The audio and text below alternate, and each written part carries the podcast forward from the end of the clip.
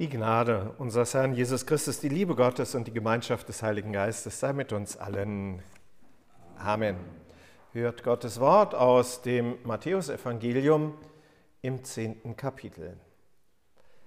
Jesus sprach zu seinen Jüngern, Ihr sollt nicht meinen, dass ich gekommen bin, Frieden zu bringen auf die Erde.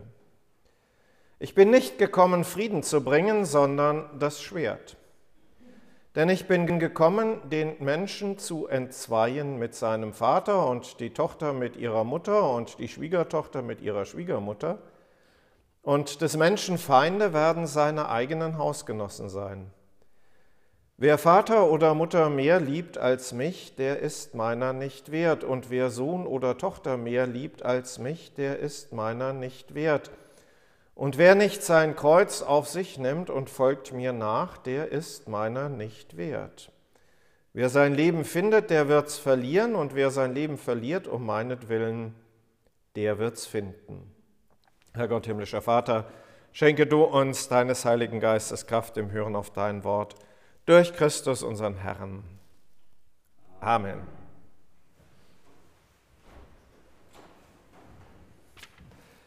Liebe Schwestern und Brüder, es gibt so manche Worte innerhalb der Heiligen Schrift, da muss ich dann auch immer schlucken, schon alleine, wenn ich sie lese. Und bei diesen Jesus-Worten ist das mit Sicherheit auch so. Das ist heftig, was er da sagt.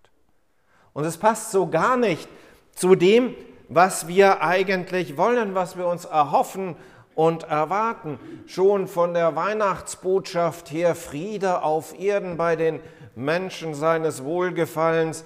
Das ist doch das, was wir mit Jesus verknüpfen. Oder die Botschaft aus der Bergpredigt heraus, selig sind die Friedfertigen oder die Friedensstifter, je nachdem, wie man an dieser Stelle übersetzt. Ja, als es dann so in die Geschichte des Leidens hineingeht und Jesus dann mit seinen Jüngern sich noch einmal unterhält, da fragt er tatsächlich noch einmal nach, wie ist es denn eigentlich, beziehungsweise er kündigt an, dass es eine Zeit der Auseinandersetzung denn geben wird und sie sagen dann, wir haben hier auch zwei Schwerter. Doch als Petrus dann diesem Knecht des hohen Priesters das Ohr abschlägt, ordnet Jesus ja eher an, dass er dieses Schwert wieder zurücksteckt. Irgendwie passt es nicht. Es passt nicht, Jesus sich als denjenigen vorzustellen, der das Schwert der Entzweiungen bringt. Nein, wir sehen ihn lieber als den, der Frieden stiftet.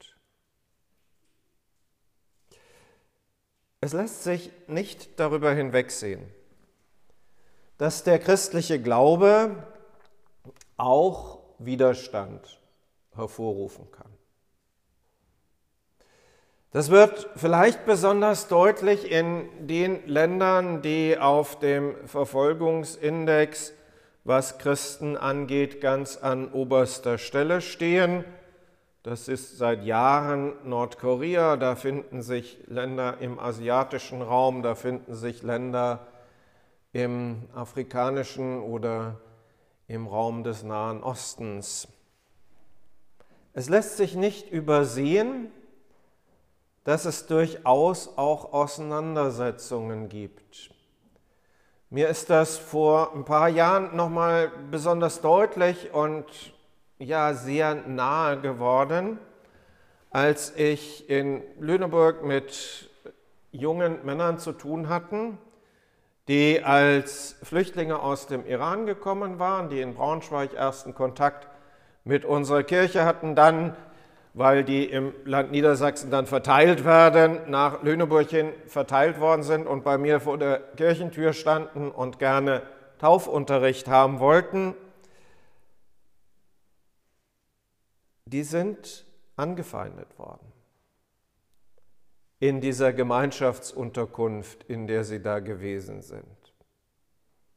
Die sind angefeindet worden, weil sie im Ramadan sich dann nicht an die entsprechenden Fastenvorschriften gehalten haben.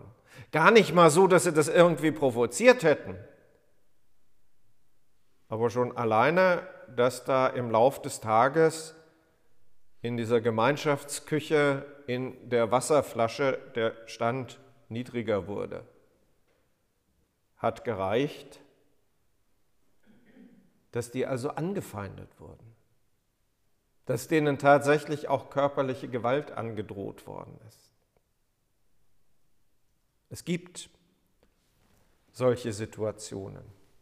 Es gibt die Situationen tatsächlich auch der Entzweiungen, der Auseinandersetzungen in Familien.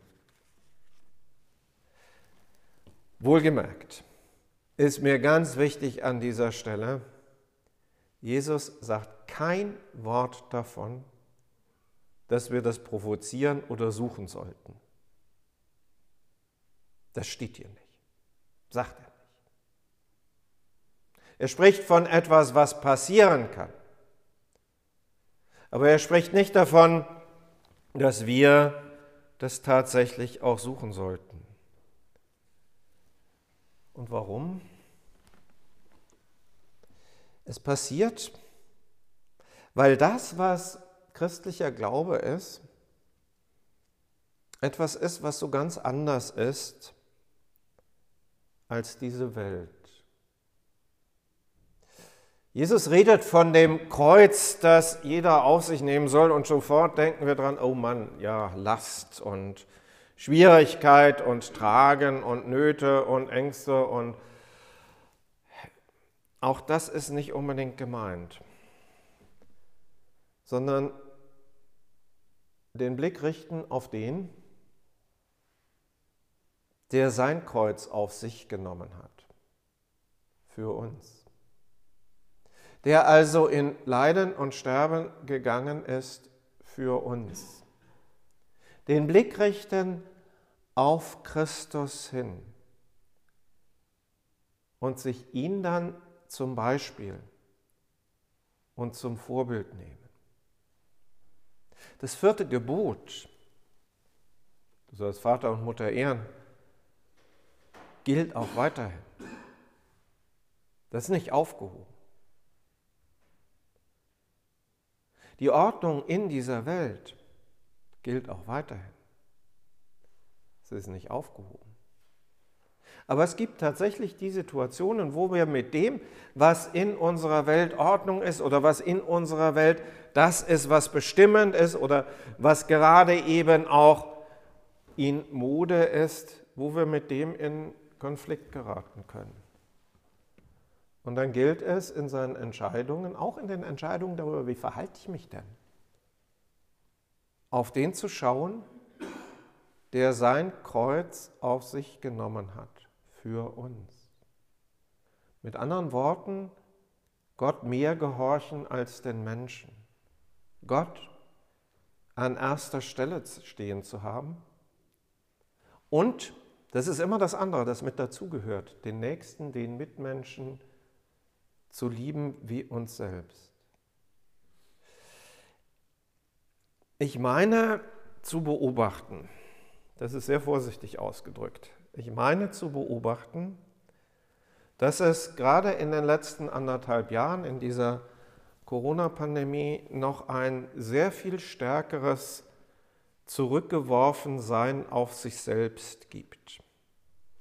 Dass Menschen sehr viel stärker noch von sich reden, von dem, was sie für richtig erachten, was sie für sich tun oder eben auch nicht tun. Und dass der Blick auf den Mitmenschen deutlicher in den Hintergrund tritt. Mag sein, dass ich mit meiner Beobachtung da falsch liege. Ich kann es nicht deutlich an Zahlen oder Ähnlichem verifizieren, es ist nur ein Eindruck, den ich habe. Und genau in diese Situation hinein gilt dieses, auf den zu schauen, der sein Kreuz auf sich genommen hat und dem nachzufolgen. Und dann mal zu gucken, was braucht denn eigentlich auch mein Mitmensch? was braucht denn mein Nächster? Das geht bis dahin, dass ich über Entscheidungen, die ich für mich selber treffe, vielleicht auch noch mal nachdenke. Ich hatte jetzt noch mal auf einer ganz anderen Ebene einen Kontakt zu einem jungen Menschen, der voller Stolz behauptete, er sei in dieser ganzen Zeit, die er also jetzt in der Pandemie verbracht hat, und es ist ein Mensch, der sich um, ähm, ja, der so auf dem Weg dahin ist, in den Dienst der Kirche hineinzugehen. Ähm, er sei in dieser ganzen Zeit, sagte der voller Stolz, ähm, weder einmal getestet worden, noch habe er sich impfen lassen. Und er sei ja jung und gesund und ähm, würde ja auf diese Art und Weise nur sich selber gefährden. Und da habe ich mal nachgefragt, wie ist denn das jetzt mit meinem Nächsten? Mit deinem Nächsten? Du bist doch auch eine Gefährdung für die Menschen um dich herum. Und mir nur zu sagen, die anderen sind doch geimpft, also die in meinem Umfeld und die. Nee, nicht alle. Es gibt Leute, die können sich nicht impfen lassen aus gesundheitlichen Gründen, was auch immer. Wie ist denn das mit dem Liebesgebot dann an dieser Stelle? Ich weiß nicht, ob er tatsächlich dann letztendlich ins Nachdenken drüber gekommen ist. Ich hoffe und wünsche es. Dieses Schauen auf den, der sein Kreuz auf sich genommen hat, damit wir ihm auch nachfolgen können. Das halte ich für ganz wichtig.